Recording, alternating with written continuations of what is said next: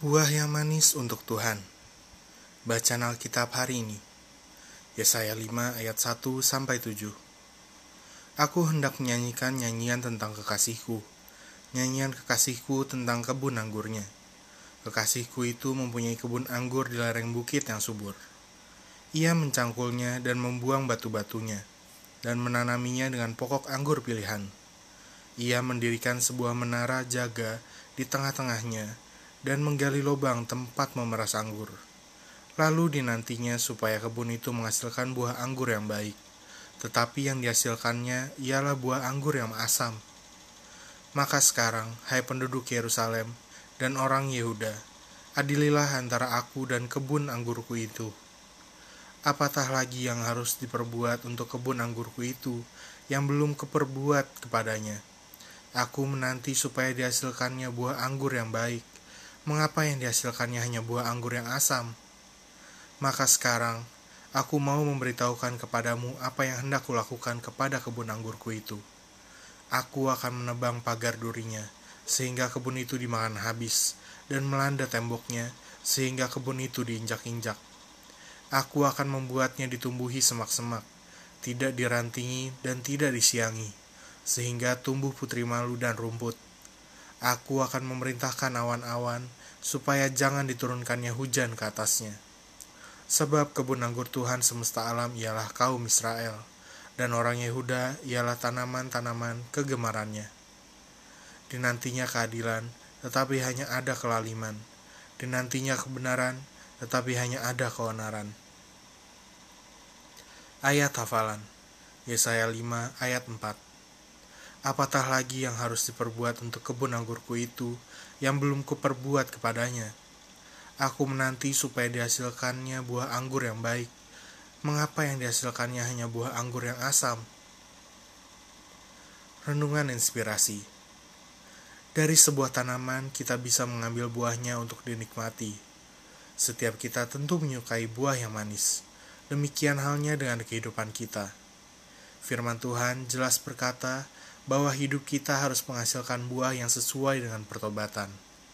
Matius 3 ayat 8 Namun ada satu pelajaran penting yang Tuhan gambarkan dari kehidupan bangsa Israel tentang buah dari kehidupan mereka. Dalam bacaan Alkitab hari ini, Tuhan memberi peringatan kepada umatnya melalui Nabi Yesaya. Di situ digambarkan Tuhan sebagai pemilik kebun anggur dan umatnya sebagai pohon-pohon anggur. Kebun anggur itu dirawat sedemikian rupa, mulai dari mencangkulnya dan membuang batu-batunya, menanaminya dengan pokok anggur pilihan, mendirikan sebuah menara jaga di tengah-tengahnya, dan menggali lubang tempat memeras anggur. Lalu dinantinya supaya kebun itu menghasilkan buah yang baik. Namun sayang, yang dihasilkannya ialah buah anggur yang asam. Ironis, karena sebagaimana Tuhan menanti keadilan, namun hanya ada kelaliman, dan ia menanti kebenaran, tetapi hanya ada keonaran. Hal ini begitu mengecewakan hati Tuhan, sehingga ia memberitahu penghukuman yang akan dilakukannya terhadap bangsa itu, yang akhirnya membuat bangsa Israel dibawa ke pembuangan. Firman ini membawa kita pada satu kebenaran penting bahwa kehidupan kita pun seharusnya menghasilkan buah yang manis untuk Tuhan. Buah kebenaran yang Tuhan nantikan dari kita mari periksa diri kita. Jangan-jangan kita menghasilkan buah yang asam. Mungkin hidup kita terlihat berbuah dengan kita melayani, banyak memberi, dan berbagai aktivitas rohani lainnya. Namun kita lalai memperhatikan keadaan dan berbagai sikap yang tidak sesuai dengan kebenaran. Ini tentu mempengaruhi rasa dari buah kehidupan kita. Pada akhirnya, orang lain justru mengecap buah asam dari hidup kita Mari periksa diri kita. Sudahkah ada keselarasan hati, pikiran, dan perbuatan yang sesuai dengan kebenarannya?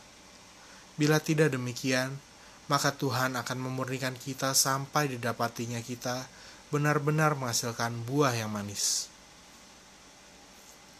Yang harus dilakukan selaraskan hati, pikiran, dan perbuatan dengan kebenaran firman Tuhan. Refleksi diri. Pertama, sudahkah kehidupan Anda menghasilkan buah yang sesuai dengan pertobatan? Seperti apa itu? Gua ulangi, sudahkah kehidupan Anda menghasilkan buah yang sesuai dengan pertobatan? Seperti apa itu?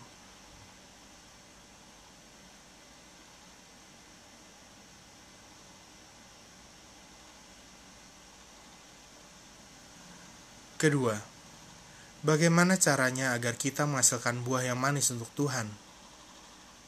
Gua ulangi, Bagaimana caranya agar kita menghasilkan buah yang manis untuk Tuhan?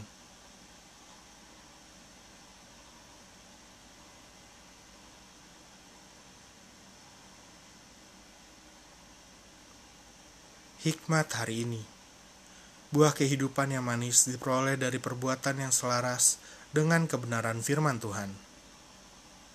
Pokok doa Bapa, Hari ini saya disadarkan untuk menghasilkan buah yang manis dalam hidup ini. Mampukan saya untuk hidup benar sesuai kebenaranmu.